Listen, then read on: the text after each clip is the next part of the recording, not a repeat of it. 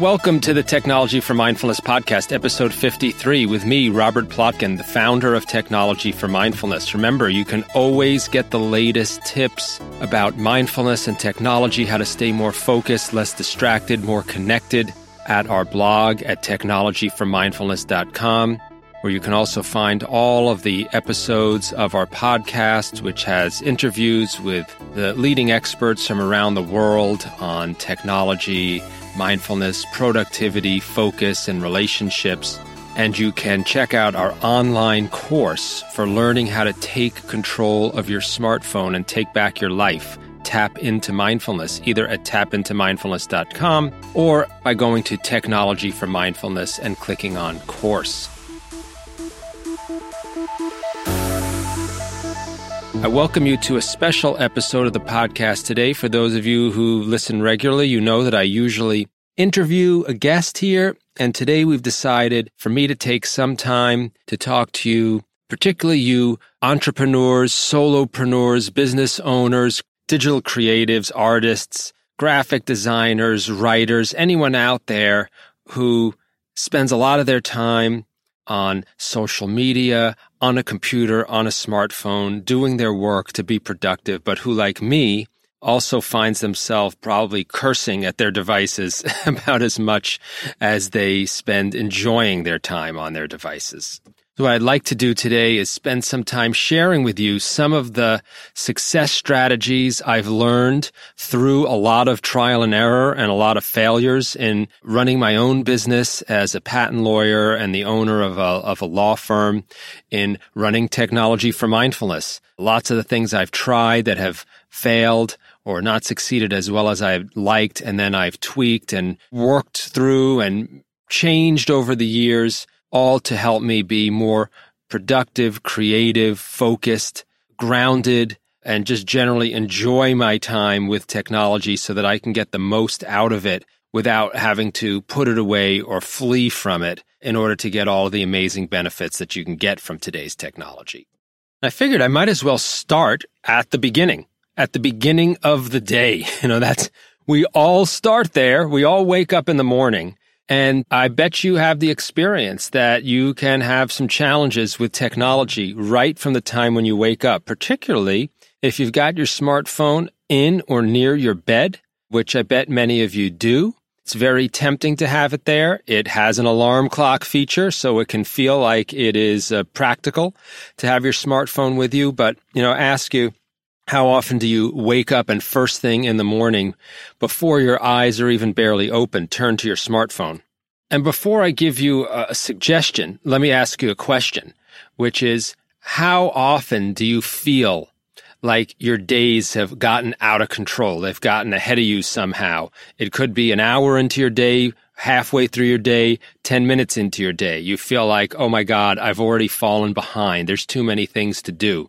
Now, there can be many reasons for that, but let me suggest that if you start your day off from the time you wake up, immediately diving into your phone, or it might be your laptop or a tablet, it is likely to set you on a path where you're more likely to feel that much more behind or out of control or being pulled along by your technology than if you spend even a little bit of time right at the beginning of the day without your phone. So some very simple things you can do. I mean, they sound simple, but I know they can be hard to put into practice and build as a habit, which is don't have your smartphone in your bed with you. That may sound crazy or scary, but uh, suggest putting it in another room and get yourself an old fashioned uh, few dollar alarm clock.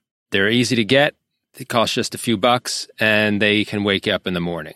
Now, here are the objections from people. What if there's an emergency? What if someone needs to reach me overnight? Okay, valid point. First of all, it's very unlikely someone's going to need to reach you, but maybe someone does.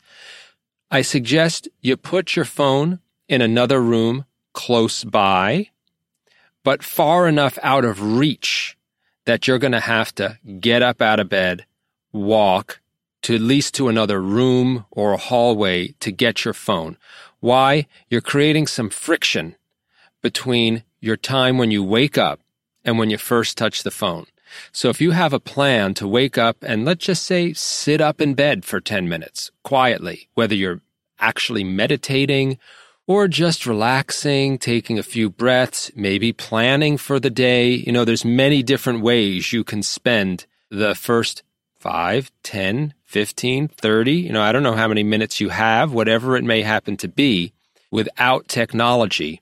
But whatever it is, if you've got the phone right next to you, it's going to be that much harder to not touch it. Or in other words, that much easier to follow the path of least resistance and just grab it. Whereas if it is at least 10 steps away, you can hear the phone ring if someone calls you with a true emergency from, you know, the other room, but you'll be that much more likely to follow through on your intention to spend some time alone, technology free after you wake up before you dive into that phone. Now, let me just mention one more objection I can hear people saying. Robert, how much of a big deal is this? Is this really going to change my day? I'm a busy person. I've got a million things to do. Great. I will take 10 minutes without a phone in the morning. The rest of my day is going to be just as crazy as if I got up and immediately checked my phone. Well, I'm not telling you that this is going to solve all your problems and, and radically change your life. But what it can help to do, one is change your resting nervous system state in various ways. One is that many people don't completely sleep solidly throughout the night. You might wake up, have to use the bathroom, or for whatever other reason, wake up at other times during the night. Isn't it true that if that happens to you and your phone is sitting next to you, you're either more likely to reach for it, hmm, check a message, news, Facebook, or something else? That's going to wake you up. It's going to stir you up out of that sleep and make it harder for you to fall back into a restful sleep than if you had woken up without the phone and then just closed your eyes and went back to sleep again. There's studies showing that when a smartphone is nearby, even if we don't wake it up and use it, even if it doesn't ring or beep at us, just its presence there can draw our mind's attention to it and cause us to direct some of our mental energy to the phone, thinking about it, even subconsciously. You don't want that to be happening while you're sleeping or in those moments when you've woken up briefly or are half awake, half asleep. So it will help you have some time during the day when your nervous system is more relaxed, less cranked up than it is during the rest of that crazy day.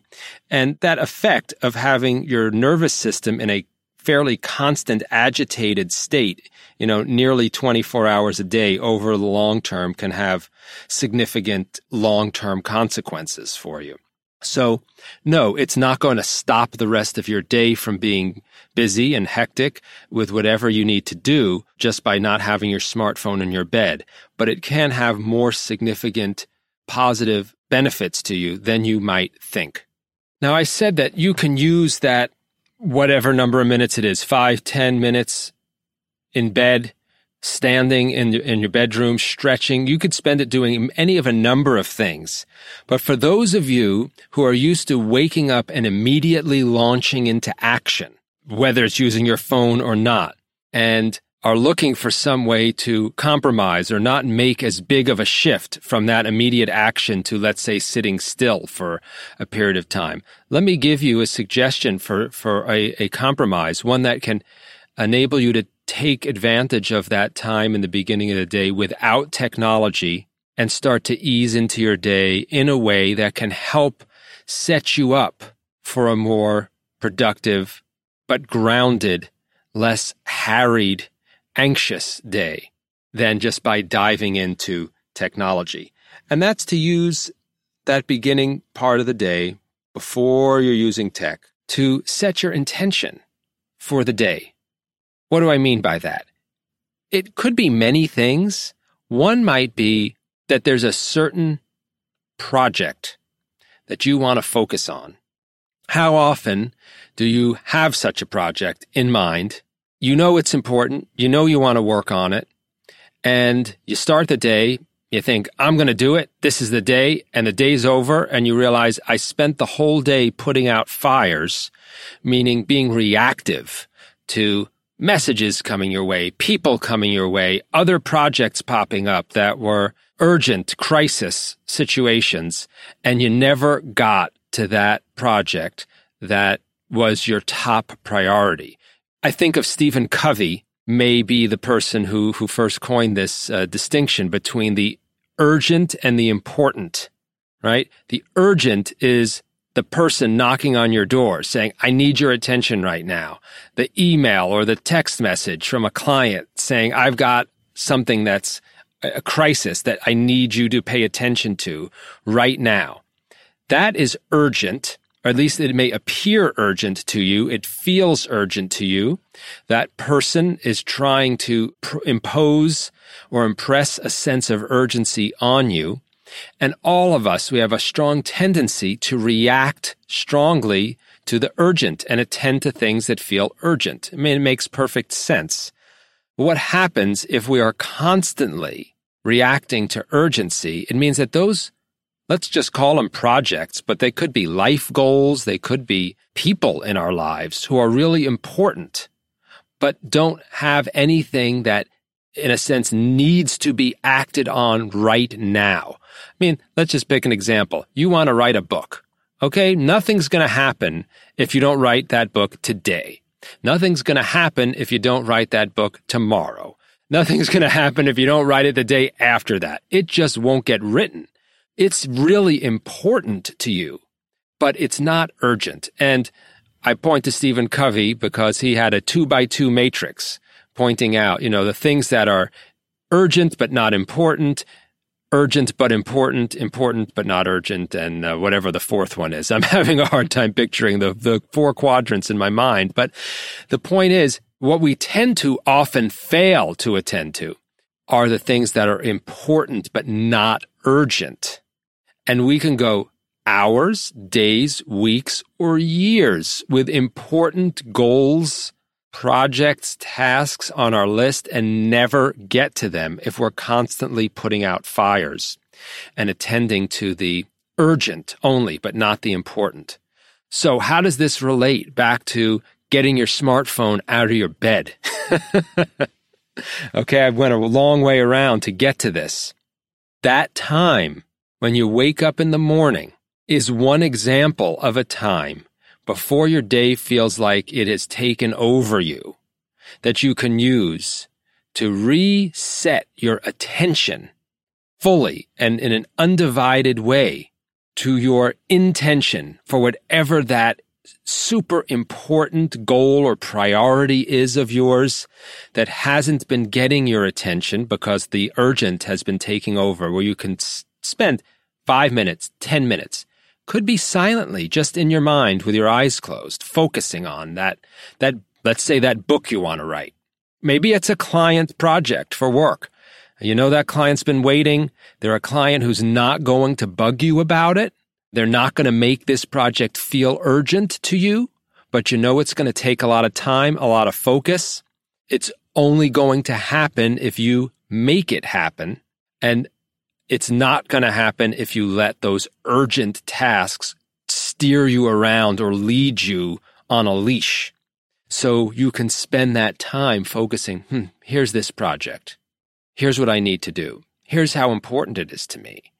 Here's how I'll feel. Maybe you can picture how you'll feel when it's done, or even how you'll feel when you've spent a few good hours consecutively, undistracted, working on that you can set your intention for the day.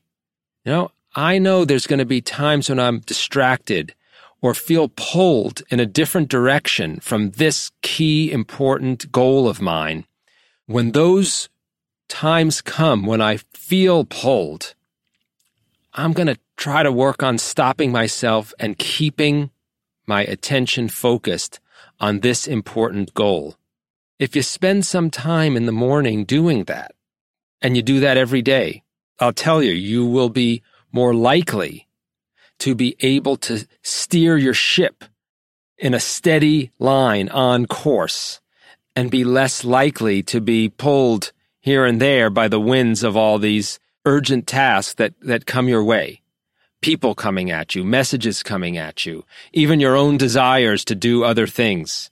If you want to take it to the next level, you can do this again at the end of your day for five minutes. You can do it at lunchtime, but you start at the beginning and start with just one, one thing that's really important to you and use this practice in the morning to help you reset and re-guide yourself towards prioritizing what is important to you. You can write it down. You can do it an old fashioned way on a piece of paper, you know, the name of that project in big marker. You can put it on your phone as a reminder. I often do this. Set it as a reminder to pop up every hour, every two, three hours. Because how likely is it that you'll set this intention? You'll start out feeling great in the morning, right? Oh, I'm going to, this is going to be the day. And then three hours into it, you understandably have been pulled off in a different direction. Well, you know, the day's not over yet. You get a little reminder on your phone, use technology to your benefit to remind you, oh, that was the that was the goal I set this morning. Yeah, let me take a let me let me pause for a minute and get back on on task to work on that important project. I'm going to stop here for now. You know, I think this idea and focus on the important over the urgent has always been important, no pun intended. I think Stephen Covey wrote about it like 40 years ago, but it's gotten even more critical in the face of today's technology because our devices and our apps are just designed to be masterful at bringing the urgent but unimportant to the forefront of our attention. I mean, they're just great at making an ad or some, you know, news article about a celebrity seem like it's the most critical thing in the world for us to focus on right now.